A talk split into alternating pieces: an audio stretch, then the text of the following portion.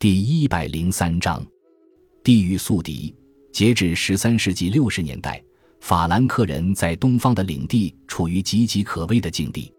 他们的领土已经缩减到一个不超过十英里宽的沿海走廊地带，位于南部的雅法和北部安条克的圣西梅翁港之间。边境的守卫工作几乎完全依赖于各大军事修会以及他们延伸到各地的要塞，诸如蒙福尔城堡、朝圣者城堡和骑士堡等。耶路撒冷王国此时在实际上已成为一个以阿卡为中心的王国，已经连续三十年没有一个常驻的成人国王了。一千二百六十年，这个王国理论上的君主是腓特烈二世霍亨施陶芬的八岁孙子康拉德。但他将永远不会来到圣地，摄政权落到了塞浦路斯的拉丁国王手里，而这并不是一个令人满意的局面。有时，这种制度简直是荒唐透顶。例如，在1258年至1261年，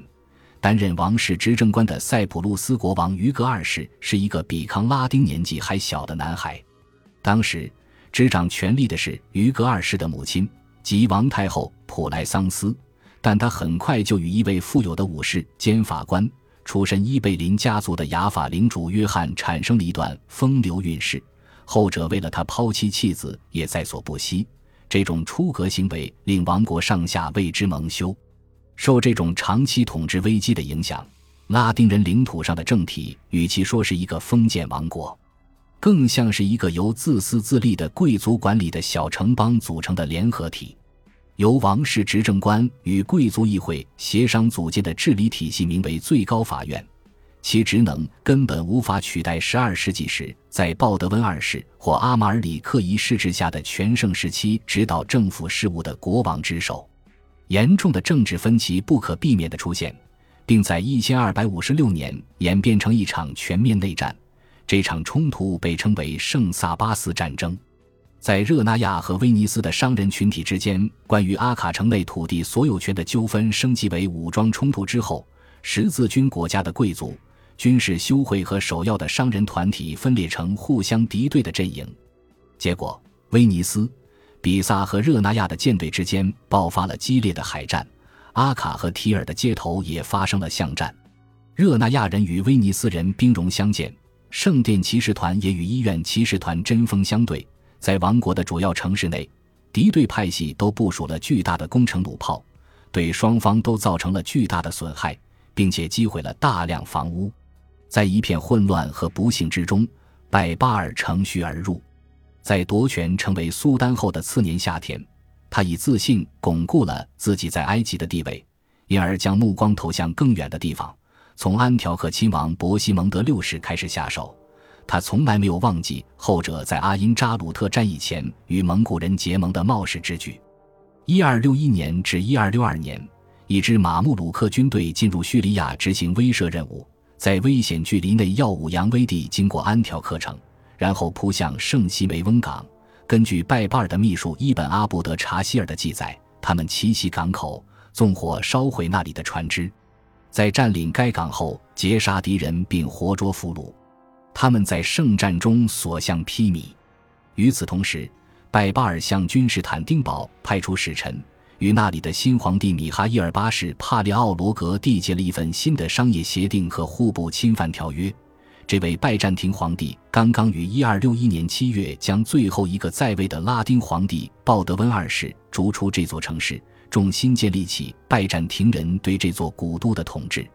因此。尽管伯西蒙德六世在一千二百六十一年仍然是理论上的统治者，但拜巴尔已经夺走了他的主要贸易港口，并采取措施切断了他与复兴的希腊帝国的联系。更糟糕的是还将接踵而来。在安条克的南面，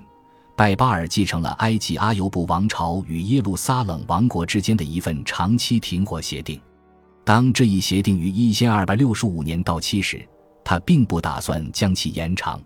序列物已与包括教廷和十字军元勋路易九世在内的西方统治者进行了严肃认真的外交通信。一千二百六十二年，序列物给路易九世写信，长篇大论的贬损马穆鲁克，并且暗示一旦他腾出手来，就会重返叙利亚将其击溃。伊尔汗国的蒙古人与全面动员的西方十字军联手向埃及和叙利亚发动进攻，是唯一能够真正吓到马穆鲁克的想法。因此，拜巴尔决定在可行的情况下尽快击败这个潜在的联盟中较弱的一方，令其出局。他在一千二百六十三年表明了自己的意图。摧毁拿撒勒的圣母大教堂天使报喜的原址，并动用其军队威胁阿卡的城墙。虽然他目前所能做的只有这些，但他正在为有朝一日能再图大举而紧锣密鼓地准备着。在他的统治区域内，百巴尔努力将自己打造成一个高尚且仁慈的穆斯林领袖，时刻不忘圣战，还包括和平建设方面的工作，兴建图书馆、学校、医院和清真寺，改革法院。资助科学家改善灌溉系统、海岸防御工事和基础设施，修复诸如耶路撒冷圆顶清真寺这样的标志性建筑，并下令开发一种新的邮政系统，将开罗与大马士革之间的通信时间缩短到仅有四天。一二百六十一年，他恢复了逊尼派阿拔斯哈里发王朝的传承，在开罗举办光鲜的仪式，重立一位新的哈里发。新哈里发源是一个具有阿拔斯血统的小贵族，作为一个有用的傀儡绰绰有余。他在开罗处于马穆鲁克的看守之下，徒具皇家威风而庸弱无能。然而，在国土之外，